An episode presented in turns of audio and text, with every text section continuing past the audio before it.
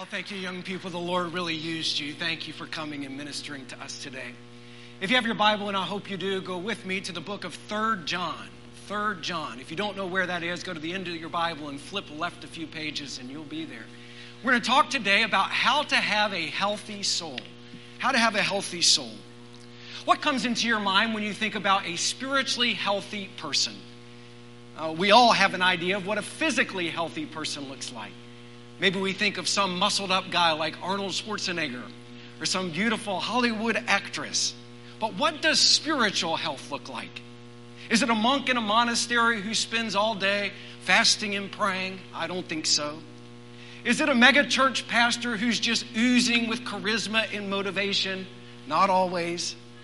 Is it a seminary professor who throws around $5 theological words? Now, Dr. Rasmussen is not like this, okay? You know, some seminary professors, they don't just talk about God, they talk about God. And they stretch it out three or four syllables, and they just have to be closer to God than the average person, right? Well, in 3 John, we meet a man with a healthy soul. In fact, he was so healthy spiritually that John prayed he would be just as healthy physically as he was spiritually. Now, for some, that would be a wonderful exchange. Some of you guys would lose your pot bellies. You get your hair back. For some, it would be great to be just as healthy physically as you are spiritually. But for some, it would be troubling. Many who are strong and beautiful would wither away to almost nothing. What was it about Gaius' soul that made him a model of spiritual health?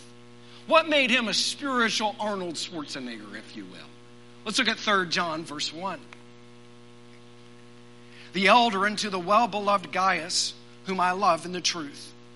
Beloved, I wish above all things that thou mayest prosper and be in health, even as thy soul prospereth. For I rejoice greatly when the brethren came and testified of the truth that is in thee, even as thou walked in the truth. I have no greater joy than to hear that my children walk in truth.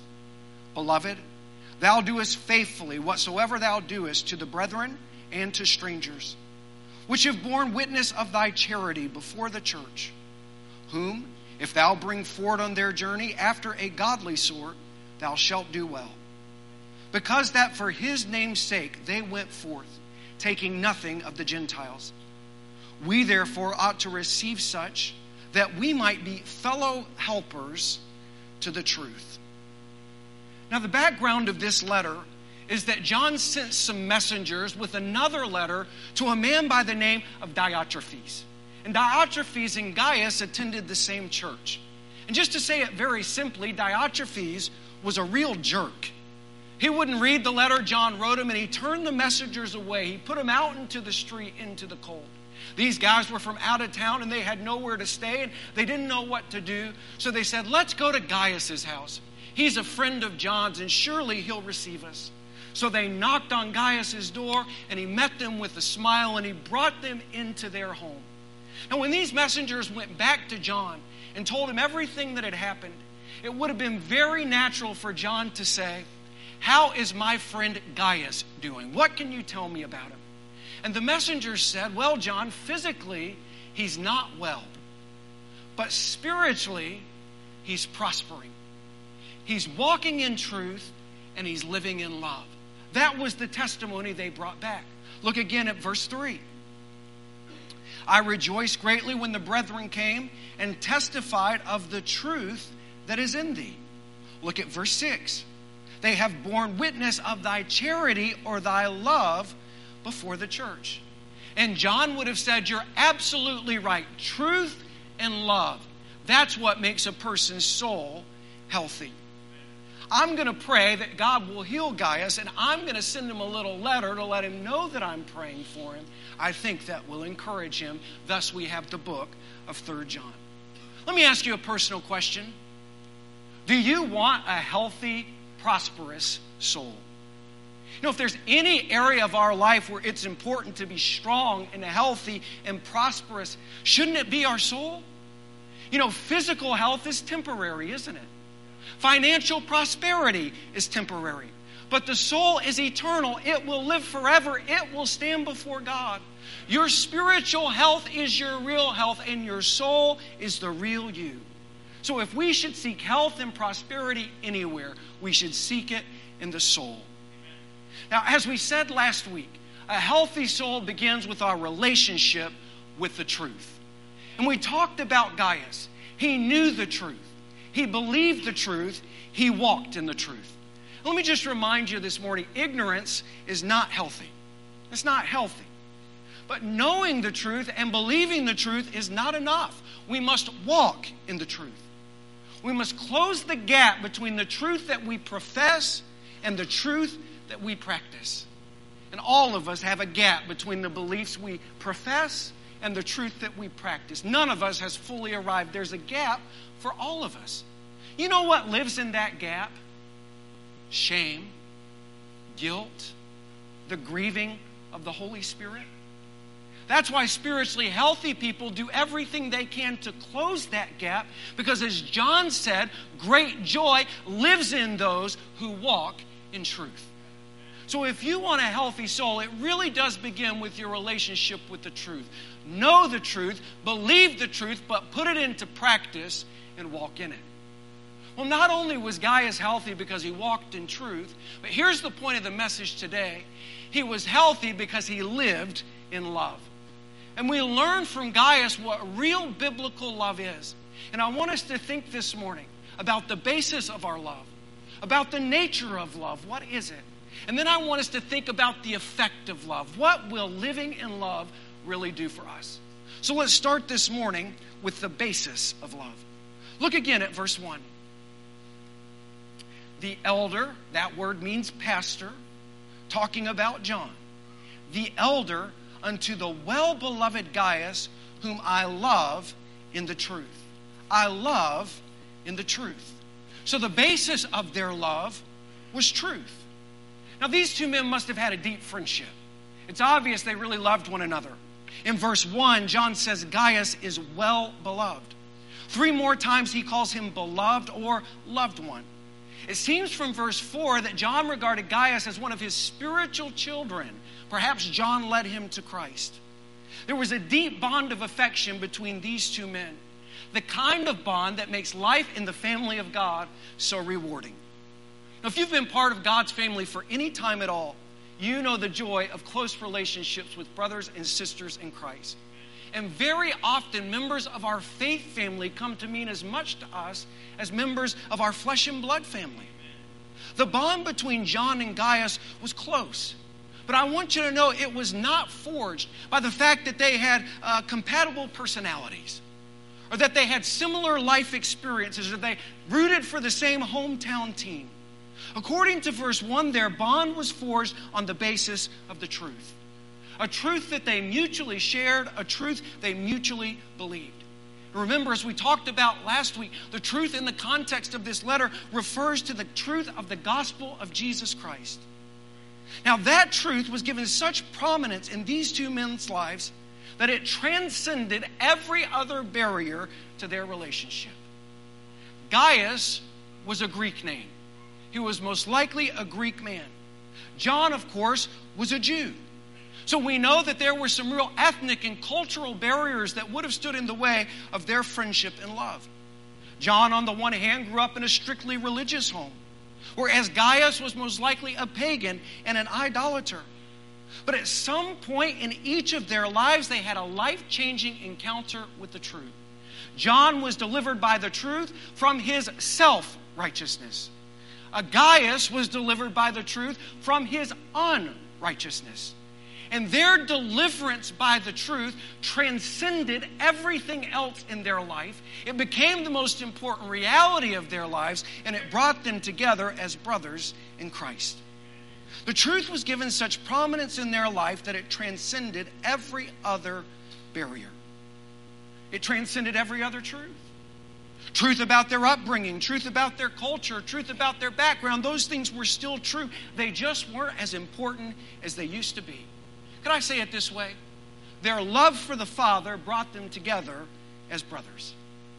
And anywhere you travel in the world, if you're a genuine Christian and you meet someone that is also a genuine Christian, you know that instantaneous bond that happens because you have a mutual truth and a mutual love for God. So when John writes, he does not say, You are so beloved because I enjoy your personality or because we have so much in common. You are so beloved because we have both been radically changed by the truth. Now, listen, that is the basis of all Christian love. And it's crucial that we love one another in this way. Remember what Jesus said? By this shall all men know that you're my disciples if you have love one for another. See, truth is the basis of our love, and love is the basis of our testimony in the world. If you don't believe that's true, just look at the damage that has been done to the cause of Christ by all the scandals that seem to be in the news on a daily basis. Why is the world so scandalized when something sinful happens in the church? Well, because people who were supposed to love one another instead abused one another or stole from one another. Love, the very thing that is supposed to substantiate our message, has disparaged our message. So it's crucial that we return to a lifestyle of loving one another. And I want you to know, folks, there's real urgency in this. It is more important that we do this now than ever before. Of course, we're coming up on another election year. And the last election year was divisive to say the least, wasn't it? It was a mess. And people in our country were divided along racial lines and along political lines, along the lines of whether you were pro mask or anti mask or pro vax or anti vax.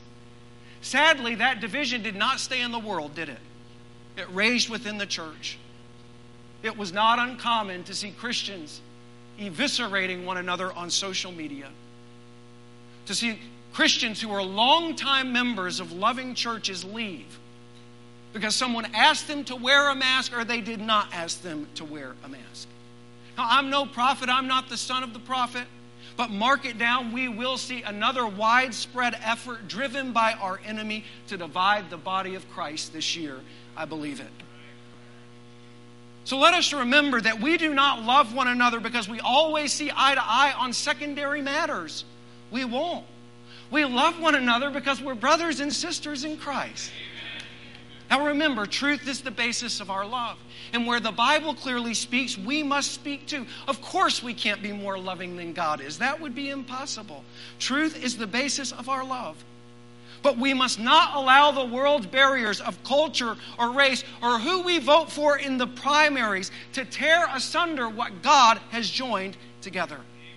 We have been brought into a relationship by the truth of God, and all secondary and superficial issues must remain secondary and superficial.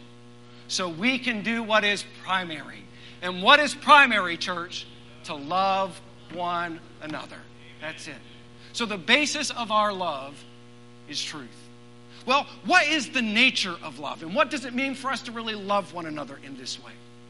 Well, according to this letter, Gaius' love was demonstrated to his brothers through a hospitality ministry. We've heard a little bit about that. That was so neat that he brought that up. Gaius uh, often opened his home to house traveling preachers. That was a common practice in the early days of the church inns, motels, hotels, you could call them. They were not the safest or most reputable places to stay. They were often dens of prostitution. In many cases, they didn't want to house Christians, and Christians didn't want to stay in those inns. So, when a preacher, a missionary, an evangelist would travel to another city, he would depend on the people of the church where he was ministering to open their homes, to give him food, and a nice place to stay. This was Gaius's ministry in his church. Verse 5 says that he did that faithfully. In other words, he did it with regularity, he did it with consistency.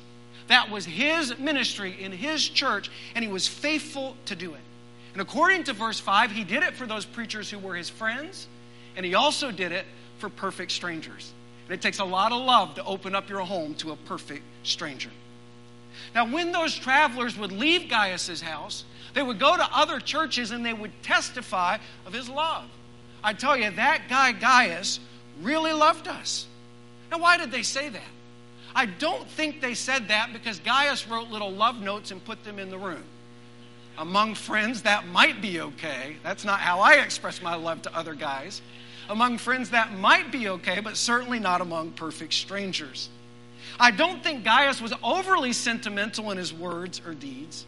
He showed his love by making sacrifices to host people in his home. His love was a working love, it was a thoughtful love, it was a generous love. And road weary preachers could find in the home of Gaius a hot meal and some encouraging conversation and a soft bed. As I thought about this, I thought about people in our church who have this same ministry. Mark and Flossie Loop, for instance, opened their home to missionaries and preachers all over the world. They have dubbed it the Loop Lodge. Many others have opened their homes in acts of hospitality. What I could not get away from as I thought about Gaius is the fact that he leveraged his resources for others. Whatever measure of prosperity God had given him, he was willing to give those resources for others. He was willing to share with those in need. And in this book, his generosity stands in contrast to the greed of the man I referenced earlier, Diotrephes. Look at verse 9, if you will. I wrote unto the church, but Diotrephes, who loveth to have the preeminence among them, receiveth us not. Wherefore, if I come, I will remember his deeds which he doeth, prating against us with malicious words, and not content therewith Neither doth he himself receive the brethren, and forbiddeth them that would, and casteth them out of the church. There's quite a contrast between these two men, Gaius and Diotrephes. Gaius received his brothers, Diotrephes turned them away. Gaius had a reputation for generosity. Diotrephes was known for his greed. He was not content. Gaius walked in truth. Diotrephes spread lies. Gaius loved others. Diotrephes loved himself. Gaius wanted the name of Christ to be known. Diotrephes wanted his own name to be known. He loved to have the preeminence. Now, here's the point each of us will choose the way of Gaius or the way of Diotrephes. We will either love self, which is natural, or we will die to self so we can love others. We will steward the time and resources God has given us for the benefit of others, or we will squander those time and resources for ourselves.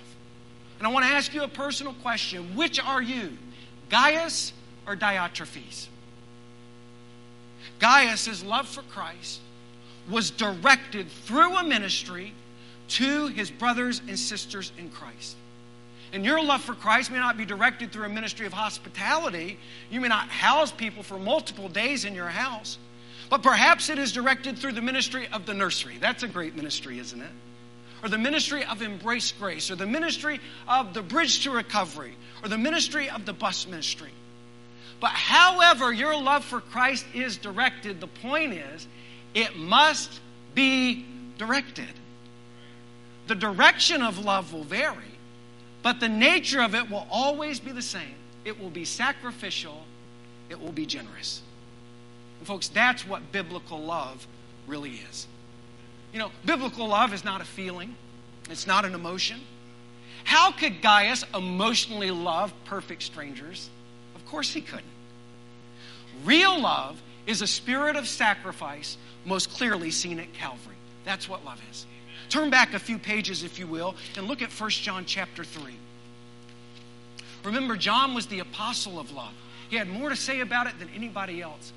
And he brings home to us what real biblical love and loving others is all about. Look at 1 John 3 and verse 14. We know that we have passed from death into life because we love the brethren. He that loveth not his brother abideth in death. In other words, Sacrificing to love a brother or sister in Christ is an indication that you are in the family of Christ. And if you never sacrifice for a brother or sister in Christ, you need to question whether you have truly passed from death unto life. You may not be in the family. Look at verse 15.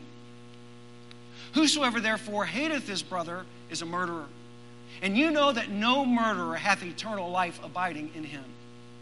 Hereby perceive we the love of God because he laid down his life for us. And we ought to lay down our lives for the brethren. But whoso hath this world's good and seeth his brother have need, and shutteth up his bowels of compassion from him, how dwelleth the love of God in him? My little children, let us not love in word, neither in tongue, but in deed and truth. Well, that really says it all, doesn't it? If the love of God is in us, it will flow through us. So the question this year is who will you sacrifice to love? Which widow will you visit? Which lost soul will you love to Christ this year? Which missionary will you sacrifice to support? Which child will you pick up for church? Which single mother will you help on her way? Let us not love in word or in tongue, but in deed and truth. The basis of love is truth, and the nature of love is sacrifice.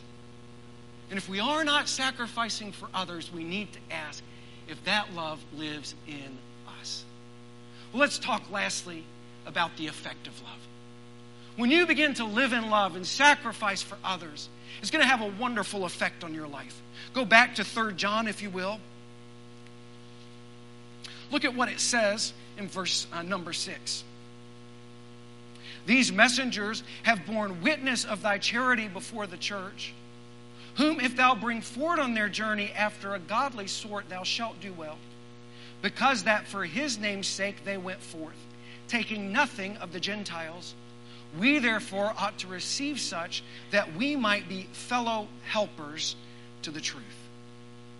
Now, John does not just write this letter to Gaius to encourage him there seems to be some question in John's mind about whether Gaius will continue in the ministry of hospitality. Notice in verse 6 he says, If thou bring these brothers forward on their journey. So apparently, these men brought back uh, so a report to John that said, I think Diotrephes is considering getting out of his ministry.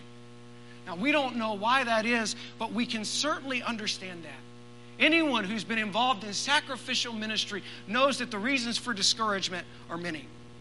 Self sacrificing love sounds awful noble when the preacher talks about it on Sunday morning. It sounds glamorous until you actually do it. Somebody hears a message like this, and there's a lady who says, Yes, I ought to take a shift in the nursery. It is the loving thing to do. But motivation begins to wane after you've changed dirty diaper 57. We don't know why Gaius was discouraged in his ministry. Perhaps some of his house guests had overstayed their welcome. A century later, the church would write a document called the Didache. And among many other things, it instructed traveling preachers how long they were to stay in houses like this and how they were to behave themselves. And it's in the Didache that we get that famous saying house guests, like fish, begin to stink after three days. We don't know the cause of Gaius's discouragement, but if you've ever been discouraged while trying to love others, you are in good company. John writes this letter because he doesn't want Gaius to quit. He gives him three reasons he ought to continue in a sacrificial ministry of love. And these are three reasons for you to continue to love others. Number one, he says, do it for the sake of the name. Do it for the sake of the name. These traveling preachers are going to lost Gentiles for one reason for the sake of the name. And remember, the name in question here is the only name that can save. The name that is above every other name, the name of Jesus. And these first century missionaries and evangelists left their homes and their jobs. They left their families in their nations so they might take that name to people who had never heard it. They did it because they loved the name of Jesus. Ladies and gentlemen, this is why we sacrifice. This is why we involve ourselves in the cause of Christ. This is why we drive, we, uh, excuse me, why we drive used when we could drive new. This is why we show up early on Sunday to get on a bus or to come to choir practice. We make these sacrifices not first and foremost for the people. We make these sacrifices first and foremost because we love that name. And some in our generation have left family and country and a home for the sake of that name, they have sacrificed to go. And we live here in the United States of America, and we must make some sacrifices so they can go. Don't forget why you're doing what you're doing. If you forget it, you'll grow discouraged. Discouragement is the result of focusing on the recipients of love rather than the source of love. We are to do what we do because we love the Lord in His name and we want it to be made greater in this world. He's the reason we love others. We love others because we love Him. And we love Him because He first loved us. When can I stop loving others? When can I get out of ministry? When can I stop sacrificing? We can stop loving others when Jesus stops loving us. And Jesus will never stop loving us. And we can never stop loving others. We can never stop sacrificing for them. Continue in the ministry of love because the people that you're ministering to are doing it for the sake of the name of Jesus, and you should too. Then he says, continue in the ministry of love because no one else will love them. He says that these men went forward for the sake of the name, taking nothing. And again, put yourself in the sandals of Gaius here. These traveling missionaries and preachers were coming through. They were taking the gospel to new territories where the name of Christ had never been named. And they made it their policy we will never take a handout from the people that we're trying to win to Christ. We will not charge a ticket to an evangelistic rally. So, John says you need to continue helping these people, support them financially, help them on their way, because if Christians don't support them, no one else will. You know, folks, if Christians did not love and support Christian causes, no one else in this world would do it. Can I remind you this morning there is no cause like the cause of Christ? Amen. It's the greatest cause in all the world. Amen. Only the people of God can accomplish the cause of Christ. No one else can do it. No one else is going to do it. So I think this ought to be a guiding principle in our giving and sacrifice. There are many good causes we may support, but many of those causes are being supported by people in this world and at the end of this day, or at the end of the day, all they're doing is making this world a better place from which to die and go to hell. We may support causes like that, but there is one cause we must support, and that is the cause of Christ. It's the greatest cause in all the world, and if we don't support it, no one else will. So do it for the sake of the name. Do it because no one else will do it. Then he says, do it to help the truth. Verse 8 is wonderful. Look there again with me, if you will. We therefore ought to receive such that we might be fellow helpers of the truth.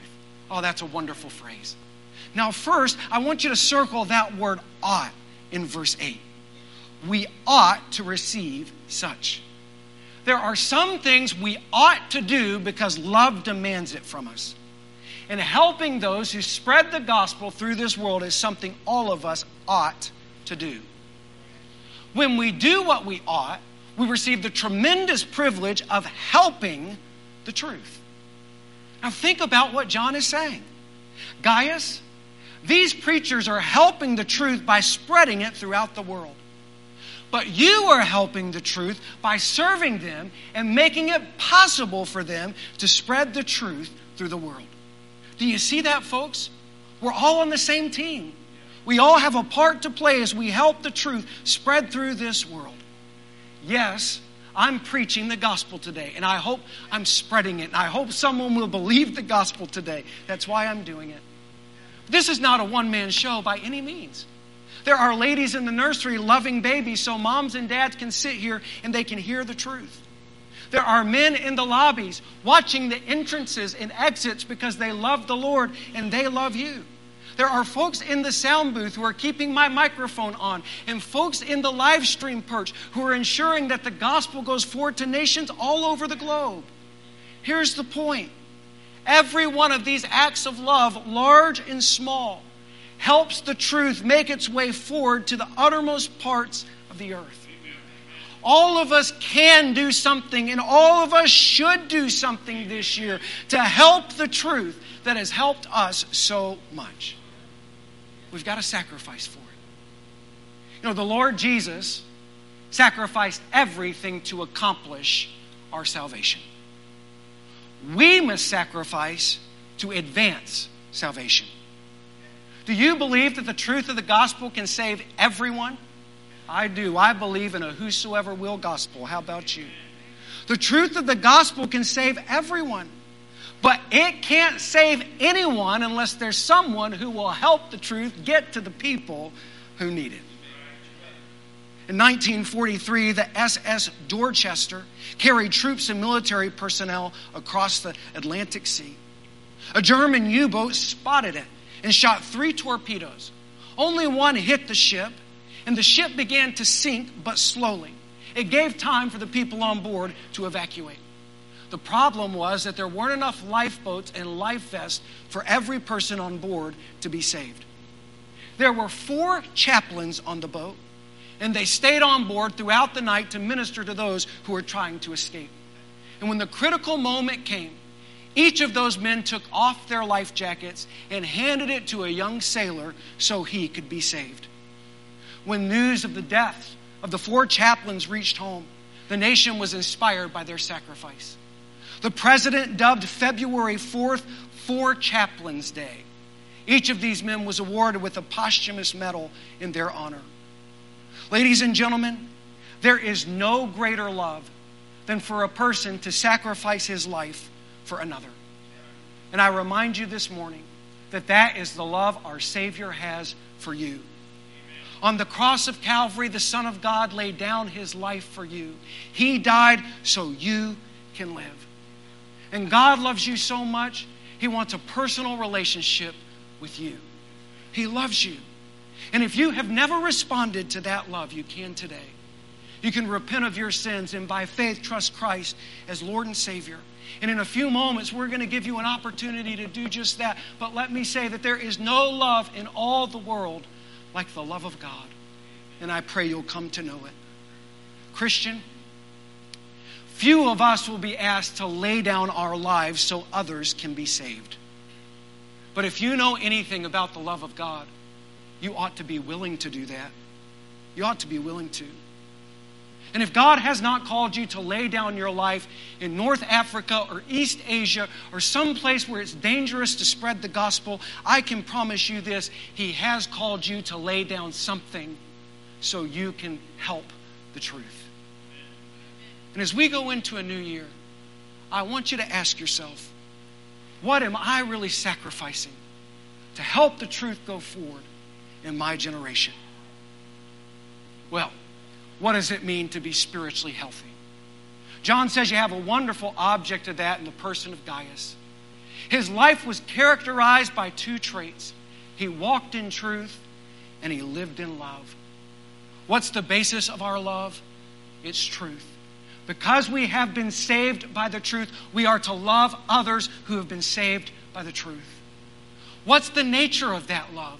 Well, whatever it looks like, it always looks like sacrifice. That's what love is. And what effect will that love have on your life? It will make you a helper to the truth. So this year, let's be spiritually healthy. Let's go after a prospering soul. Let's walk in truth. Let's live in love. Let's pray.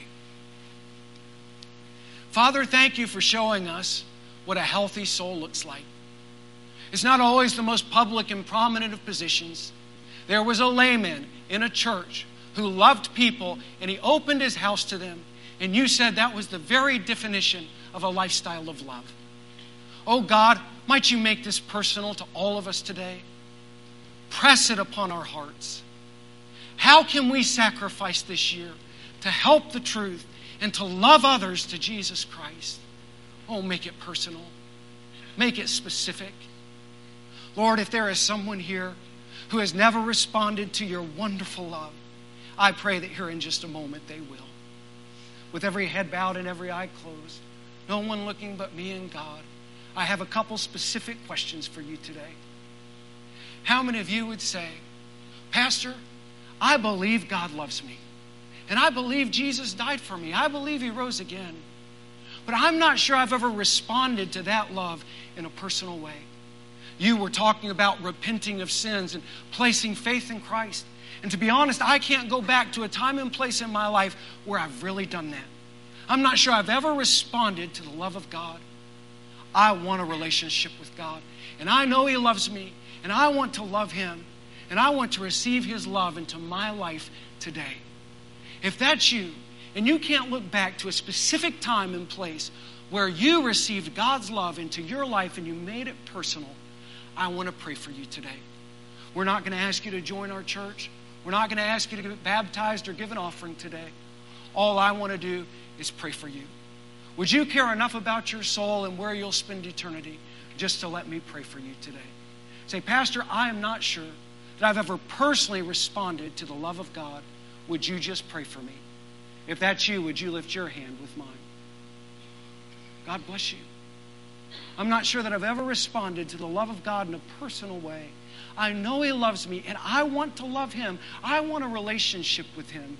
Pastor, would you please pray for me? Anyone else today? If you raised your hand, and only if you raised your hand, I just want you to look up at me. Just look up. Here in just a moment, we're going to have an invitation. We'll stand, heads will stay bowed, eyes will stay closed. What I want to ask you to do is to leave your seat, come to the front, and we want to take God's Word, the Bible, and show you how you can know for sure your sins are forgiven and you're on your way to heaven and you have a personal relationship with Christ. You have my word. We love you and we would never embarrass you. We simply want to show you from the Bible how you can be saved.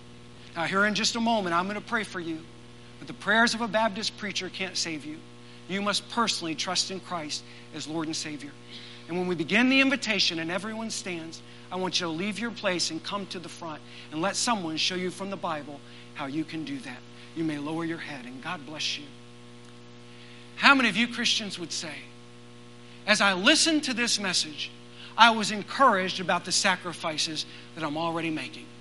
Maybe my level of sacrifice doesn't match Gaius's level or somebody else's level, but I know this I'm really sacrificing to love my brothers and sisters, and I'm really sacrificing to love the lost. And I've been encouraged today to continue in a ministry of sacrificial love. If that's you, would you lift your hand with mine? So that's the way I want to live, and this year I'm going to keep going in it. That's a wonderful decision. You may lower your hand. How many of you would say, as I was listening to this message, the Holy Spirit convicted me? And I really can't point to many tangible sacrifices that I'm making to help the truth. This year, I want to make some of those sacrifices. I understand that's what love is, and I want to be involved in helping the truth. If that's you, would you lift your hand with mine? Oh, God bless you, many of you. And we'd like for you to come and make that decision today. And let the Lord know this year I'm going to be involved in making sacrifices to love the lost and to love brothers and sisters in Christ. You may lower your hands. Father, I want to thank you for how you've spoken to us. I want to thank you most of all for being the ultimate model of love. Thank you for loving us. In Jesus' name we pray.